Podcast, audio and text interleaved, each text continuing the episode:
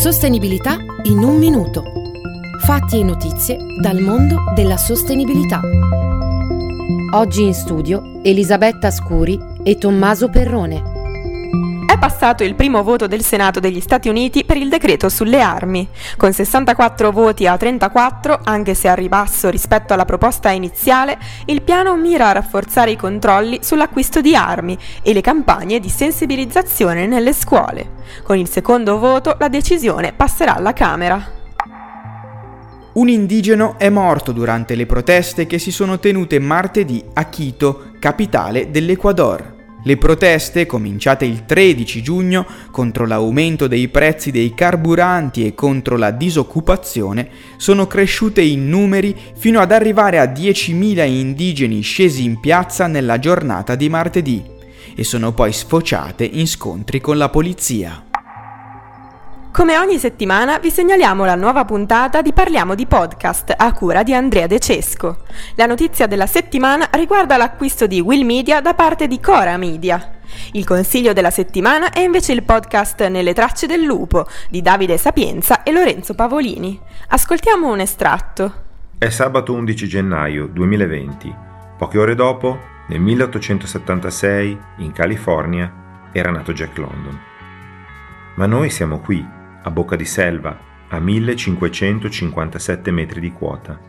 Noi, ora, siamo più di 90 persone. È come essere in un piccolo Yukon, una distesa selvaggia e potente sospesa sulle pianure venete. Il vento e il chiarore lunare sembrano anticipare i nostri passi, svelando il bosco tra due valli. Sento la volontà di vivere un'esperienza per chi ama stare connesso al richiamo della foresta, che ci osserva, ci invita ci dedica la sua energia. E poi ecco cosa accade. Estraggo il libro dallo zaino e appena inizio a leggere le pagine di Jack London, quelle in cui Book sta perdendo la pelle del cane domestico per svelare la propria essenza di lupo, beh, credimi, è proprio ora che tutti sentiamo l'ululato che proviene dalla nostra sinistra. E subito dopo il secondo che gli risponde dalla mia destra. La nostra guida, Gianmarco Lazzarin, si avvicina mormorando e mi guarda negli occhi. Qui a Bocca di Selva i lupi non li avevamo mai sentiti. Gli ululati attraversano il buio e poi svaniscono lentamente come la luce che penetra tra gli abeti. Che saluto!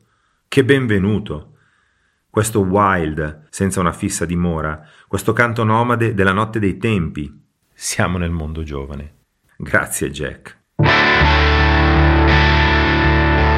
Avete ascoltato un estratto di Nelle tracce del lupo di Davide Sapienza e Lorenzo Pavolini. Ne parlo nella nuova puntata di Parliamo di podcast, il mio meta podcast settimanale disponibile su tutte le app d'ascolto gratuite.